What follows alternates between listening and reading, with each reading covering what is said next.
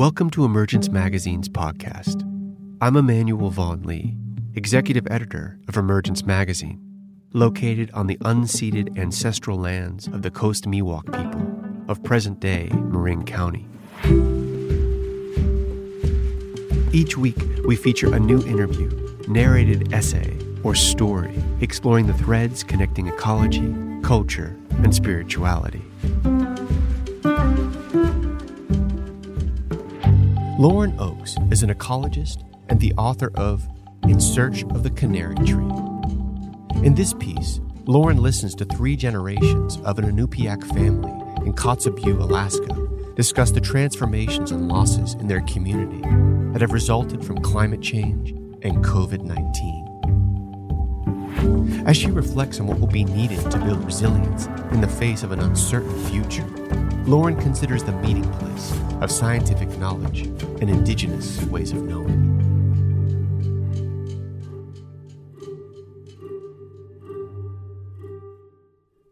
The first time I corresponded with Maija Katak Lukin, she was about to leave town and head upriver for a hunt. Moose season opens August 1st, she wrote, and because of the inconsistent migration of the caribou herds, moose is our only other choice for large land mammals. In recent years, the start of the caribou migration and its duration have become more variable.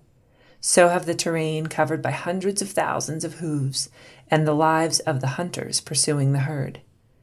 The caribou move south from the flanks of the Brooks Range, often crossing the tundra later in the year than they have in the past, and unpredictably so. Fall and winter come later now, too. The ice, thin and slushy in places, melts and cracks and slips away earlier in the spring. Born in Kotzebue, Alaska, and raised on the shores of Cape Krusenstern National Monument, Lukin is half Inupiaq and half Finnish. She is the former mayor of the city of Kotzebue and was a federal land manager in northwest Alaska before recently taking a new position in tribal relations. In 2015, when President Obama traveled to the Arctic to bear witness to the effects of climate change in the North, it was Maija who welcomed him to Kotzebue. Her brown eyes sparkled as she sat beside him, grinning wide. It was the same expression of joy and pride that I've seen in the many photos of her with her children and grandchildren, of her carrying baskets full of berries, hanging salmon to dry, sewing mukluks and sealskin mittens, embracing tradition and passing it on too. Native people have been managing natural and cultural resources for at least 13,000 years, she told me when we finally spoke on the phone. You don't have to be indigenous to be a good leader, but it is important that you do live here, or you have lived here, and that you're very, very open to listening. I wanted to talk with her about change, change driven by climate, change in community and culture triggered by a rapidly shifting environment, change in resource management in response to the warming world. I knew that climate change had already challenged the lifeways of the people of Kotzebue, but our crackly phone conversation unveiled another layer. Climate, along with COVID 19, is driving inequitable impacts. I would have traveled there to speak with Maija and other community members in person, I wondered how such a relatively isolated community was finding resilience amid the many effects of climate change. But the pandemic kept me home in Montana. It had brought Maija's children and other family members home too. You should talk to Kaisa, my daughter, Maija said. She's 17, and the changes she sees are normal for her, but they're not normal for me. In my 43 years of life, so much was the same until the last 10 years. For my mom, so much was the same for some 50 years. The change that we've experienced over the past decade has created a notable insecurity around food gathering and food storage. This is our warming world, where uncertainty reigns and survival depends on collaboration and innovation in the midst of many changing conditions. Some places and people have already been hit hard. Some places and people are already adapting. There is more to come. Through my knowledge of Western science, the startling climate projections and consequences, and Maija's local knowledge of place, formed through culture and tradition, we each know loss. But perhaps where our knowledge comes together, we can work towards greater resilience in a world coping with colliding crises. The Inupiaq name for Kotzebue is Qikiqtaġruk, which means almost an island or small island, and it is just that a peninsula today and an island of the future. About 30 miles north of the Arctic Circle, with a population of some 3,300 people, Kotzebue lies on a gravel spit at the end of the Baldwin Peninsula in Kotzebue Sound, part of the Chukchi Sea. No roads lead in or out. Rising seas seep inland, Three rivers, the Noatak, the Kobuk, and the Selawik, drain into the Sound, making Kotzebue an historical hub for trading between villages, and now also a transfer point between the ocean and inland shipping. In 2012, the community erected a seawall. It cost about $40 million and was funded largely by the federal government, with the tribe and village corporation contributing as well. Scientists at conferences I attend often show aerial photographs of it as an iconic portrait of resistance to the warming world. Physically, that wall defends Kotzebue. It is a resistance strategy against what some scientists deem to be the inevitable fate of coastal inundation. But the people who have lived there for thousands of years, hunting seal and caribou, traveling by river, and crossing solid ice, are not merely resisting they are part of a larger community in transformation. Transformation is a term I know through Western science.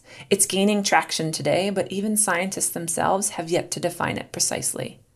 Relationships and ecosystems are constantly changing and always have been through interactions between species, the physical environment, and climate as well. In the dance between predator and prey, one population benefits while another declines until the cycle reverses again. After a glacier retreats, a forest forms over time.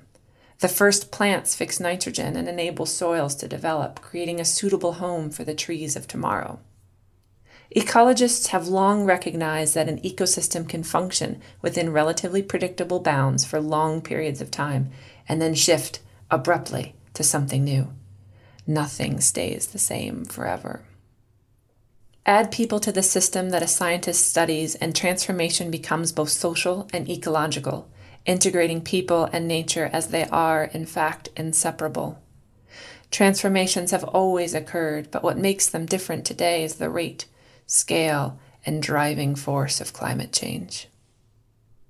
We see lakes underlined with permafrost, Kyle Joly, a wildlife biologist for Gates of the Arctic National Preserve, tells me. The permafrost melts and it acts like a bath with its drain pulled. The lake drains its water virtually instantaneously. It changes the ecological community from a freshwater one to a terrestrial one. That's an ecological transformation at a small scale. But when many small scale changes occur over an extensive area, large scale ecological transformation ensues. We're seeing forests browning in the Arctic, they become less productive. We're seeing increasing permafrost temperatures that are leading to all sorts of changes like collapses of riverbanks that add more sediment, impacting fisheries. We're seeing more shrubs in the landscape, and they're getting taller.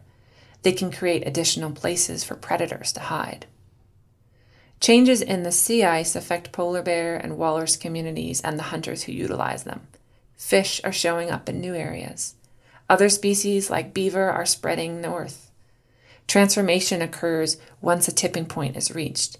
The people of Kotzebue live in an ecosystem that has already crossed many thresholds. I understand these changes ecologically, but I have more to learn about what they mean for people for individual lives, and also for thousands of years of tradition based on a knowledge system that never separated people and nature in the first place. Indigenous people have been coping with and adapting to changes both slow and rapid for millennia. Komokshilak nonom inkdominik means respect for nature. It is one of the core traditional values Inupiat Ilitqusiat of the Inupiat people. No moose this trip, Maija wrote me after her hunt. We wait until they give themselves to us. Take only what you need, share with others, work hard and cooperate, care for one another. These are the values held by a remote Arctic community that I have never visited, a culture I am only starting to know. The Inupiat people carried generations of knowledge of ice conditions and caribou migrations, and equally fresh in their memory are the deaths from the 1918 flu that plagued many Arctic villages. Climate and COVID 19 are exposing the hidden vulnerabilities of communities like this one. But Kaisa, Maija's daughter, and other residents of Kotzebue offer a glimpse of what resilience requires when change is both unfathomable and inevitable, when we must find ways to work together as we are also apart. Even if you leave, Kaisa told me the first time we spoke, you are always brought back. Kotzebue is home. There's a lot of history here. It's like waves. They go out, but they always come back in. As a student at a native boarding school in Sitka, a small town about 1,200 air miles away in southeast Alaska, Kaisa has been coming and going for years. Amid the pandemic, she quarantined in Anchorage before returning to Kotzebue early in April, where she then quarantined again. Back home, she noted it was strangely warm and wet for that time of year. When I was younger, we used to go ice fishing with my brother and sister after their birthday, which is in late May. We would go out there on the ice and not have to worry about anything. But by April this year, the ice that locks up the rivers had already broken free. The same had happened the year prior, too. You can't go ice fishing without ice. I wanted to understand the changes observed across generations even before the virus arrived. From what Kaisa described to me as one baseline to another that Maija knows from long ago, and yet another that her mother remembers. I asked Kaisa if she would interview her mother and grandmother. I didn't want to collect their stories from afar. I hoped instead for permission to listen in as they were passed between each other, held first in their proper place in culture and community, but then shared beyond together. I felt nervous asking, like an outsider stepping into a tradition of oral history deeply ingrained in culture. But perhaps in asking and in sharing, we can begin to build trust and create new knowledge together. There's an article I recently read in the journal Science about the struggle to bridge scientific research in communities, about giving voice to Indigenous people and the study of warming and all its consequences. In it, anthropologist Dr. Julie Raymond-Yakoubian asserts that there's a body of knowledge a community develops that cannot be replicated by Western science. It got me thinking. If we can improve our collective knowledge of the problems we're facing by better integrating different perspectives and ways of knowing, then it only follows that the solutions come from the same collective wisdom. What I know of climate change comes from research. My own experience is far from Kotzebue, and efforts to implement what scientists call nature based solutions actions to sustainably manage and use nature to address societal problems. What Kaisa and her family know come from a long history of home and an enduring relationship with nature, one of mutual care. Like a fly on the wall, a distant wall, I listened to their stories in my makeshift basement office, the quiet space where I'd been working amid the stay at home orders. Barren walls surrounded me, one window offered a hindered view of the summer sky. In a conversation between grandmother and granddaughter, I heard memories of seal meat and snow covered tundra. There never used to be muskox, Kaisa's Anna, her grandmother, recalls of home. She is speaking of Ovibos moschatus, the thick coated, hooved Arctic mammal of the Bovidae family. Now there's muskox there when you go pick berries, and they're all over. It's hot and buggy. The storms are more intense, too. Hardly anybody uses dog teams to go places, and that was our main ride. With deteriorating ice conditions, the Inupiat hunt for seals earlier and sometimes not at all. There in my basement, hearing the words shared between daughter and mother, I listened for glimpses of one change triggering another. Snow level dictates how much drinking water we have, Maija says, because it melts and it goes into the watershed, into the lake that we use for our drinking water source. Snowpack is decreasing. It is possible they could run out of water. We haven't yet, but it's come close. Summers are warmer, no longer with highs in the 60s like in Maija's childhood, 70 degree temps are the new normal. Long and frigid winters are fading. Ice safety is one of the things that's concerning, not just personally, but professionally as well.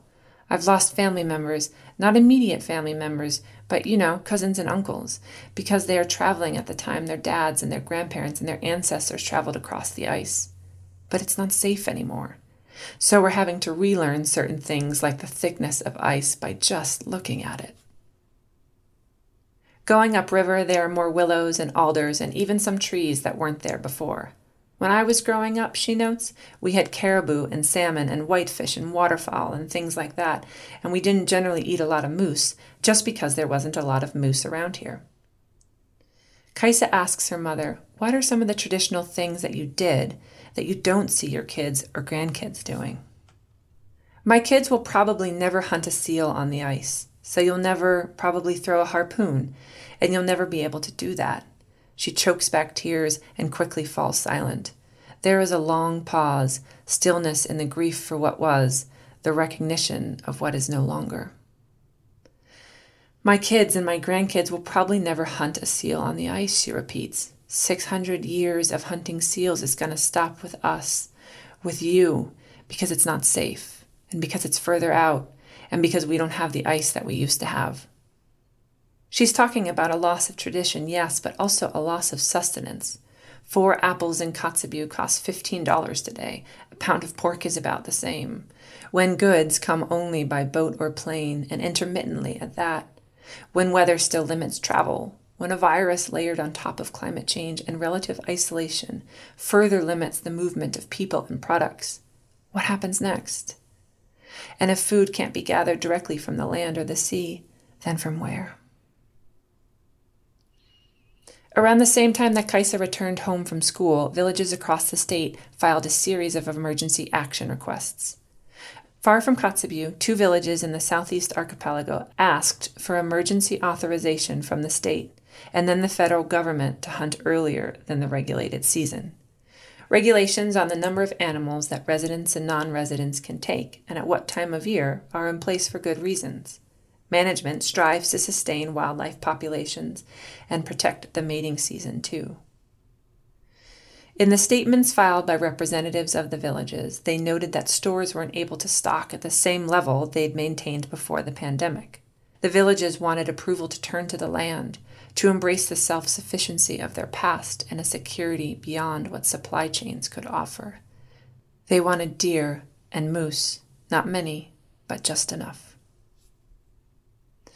In the vicinity of the expansive drainages of Kotzebue Sound, the Chukchi Sea, and the Arctic Ocean, where Kotzebue resides and residents roam, the request was different to close public lands to users who are not federally qualified subsistence users for reasons of public safety due to the coronavirus pandemic. Residents cited concerns about outsiders, such as hunters flying in from Anchorage, bringing the virus from more populated cities in Alaska and beyond. The first person to test positive in Kotzebue arrived on a plane about a month later. Other cases followed. The conundrum we have, Maija told me, is that we're operating federal public lands that are open to the general public. How do we do that safely for the residents and then safely for the people coming in? But there's also a history of friction between Alaska natives and out of town hunters. Charter flights bring in sport hunters every year who contribute to the economy but also add another challenge to the management of wildlife populations.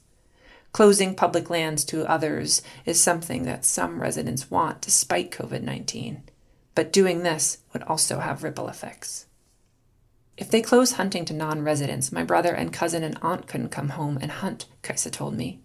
My dad is 100% white, but he spent 30 years perpetuating the culture. So if we close hunting to non Nupat people, then he wouldn't be able to hunt. It's confusing and complicated, and there are no easy answers. In a rapidly changing world plagued by a pandemic, it becomes all the more pressing to consider how wants compete with needs. Making sense of who gets what and how that is decided in Alaska requires going back to the early days of statehood. Federally qualified users, I learned, means rural, the controversial and loosely defined legal term that emerged as a result of ANILCA, the Alaska National Interest Lands Conservation Act in 1980. Not long ago, Alaska was a 375 million acre tabula rasa with respect to land designations, from a colonialist perspective, that is. In the process of making the vast territory a state, land and rights and native claims were settled. But they were also stolen. The great challenge was to achieve equality for all while also giving subsistence preference to native people. something which was attempted through the language of the acts that passed and the practices that followed. What governs today is a legacy of the past. What generations remember is also a loss of sovereignty. One attorney who was heavily involved at that time explained a racially determined program for Native preference wouldn't fly. It wasn't in line with the 14th Amendment. Native people wanted to use native preference, but rural was used instead, a term with hopeful intention that could be applied to any people living off the road system who were challenged to meet their needs due to relative isolation, and who were bound to the land through a long history of customary and traditional use. It became more inclusive, with rural preference applying to both native and non native residents throughout Alaska. And this created tension between the state and the federal government about who gets the last word with respect to the people, the land, and the animals.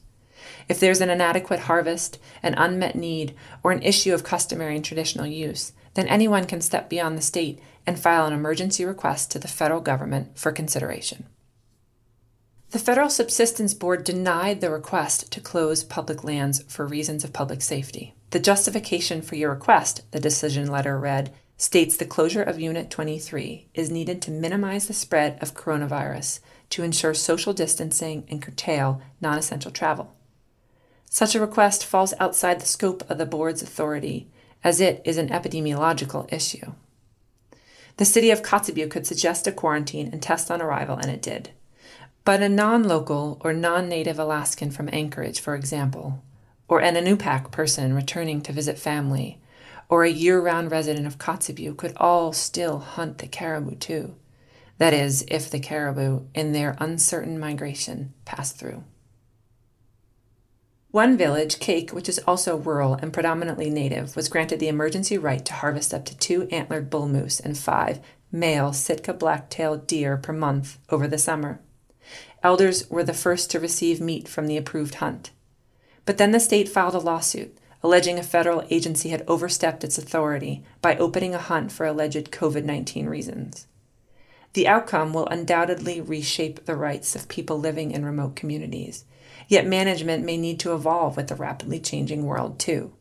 When more voices and values inform decision making, communities and management can better work together to meet basic needs and deprioritize wants in the midst of crisis.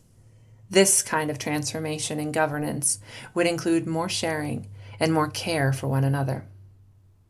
Avoid conflict, respect others, respect nature, cooperate, share. These are the values held by the Inupiaq people. They need to be embraced more widely. So, can you tell me a little about the food security in Kotzebue prior to coronavirus? And how has coronavirus changed things? Kaisa asked her Anna in the recorded conversation she passed to me. What do you mean by food security? Her Anna replied. Listening to the audio of their conversation, I imagined her grandmother had never needed such a term. Stresses on food supply would have been lived and felt, motivating concern and action, connection to the land and the sea and to other people too. Now that the virus is here, people are starting to do a lot more hunting, a lot more putting their food away, she said. They're starting to grow more and preserve more of the subsistence foods. Maija calls such preparations her salmon math. She calculates her needs for the year ahead based on a diet of salmon four times a week. She picks berries every day to amass 30 gallons for winter. Sausage will come from moose and caribou, however many she and her husband can get. Chickens in the backyard offer reliable eggs. If you're an Alaska native, she told me in August, you're meal planning for the whole year right now. Because of a way of life, yes. Because of tradition, yes. But also because of climate change. Because of management and rights and access and supply chains. Because a mixed cash subsistence economy means there are only so many hours in the day to work for money and then to gather and hunt for food. Because of uncertainty, so many uncertainties the movement of caribou, the movement of people, the arrivals of planes carrying goods, and more because of the virus. Adaptation for the people of Kotzebue today also looks different than it has in the past. Long ago, Inupiat people turned to the sea when hunts on land were less successful. Trade between villages provided another support in challenging times. Now, adaptation also includes more gardening and increasing cash flow to purchase gas and store bought goods. In the warming world, questions linger about the subsistence activities that remain essential to survival. Do we support decisions that favor short term food security? Or work towards sustaining wildlife populations, which may be affected by future climate too? What shifts in our actions and our relationships to one another can ensure sustenance into the future? Being a good leader, as Maija says, requires listening to others. It may also require integrating different forms of knowledge across cultures and communities and helping people work together to cope and generate solutions. I know that science alone cannot resolve the climate crisis, nor the pandemic. Massive problems require coordinated action, born within communities and shared across cultures. Perhaps the immediate step is to redefine we to be more inclusive when it comes to decision making, to consider a broader range of values, to empower more individual and collective action. In one of the recordings Kaisa gave me, she tests the microphone before interviewing her mother. She sings a song in English. There is a calmness in her tone and ease that is absent from her conversations about change. Maija had told me that over the summer, Kaisa would stand outside the homes of elders and sing to them in their isolation. I wondered if this was one of the songs she had sung to them, but Kaisa told me that when she sings for elders, she tends to sing in Inupiaq. I try to use as much Inupiaq as possible because you can see in their faces how it warms their hearts to hear a younger generation speaking the language that was taken from them. There are new leaders rising. May their voices be heard.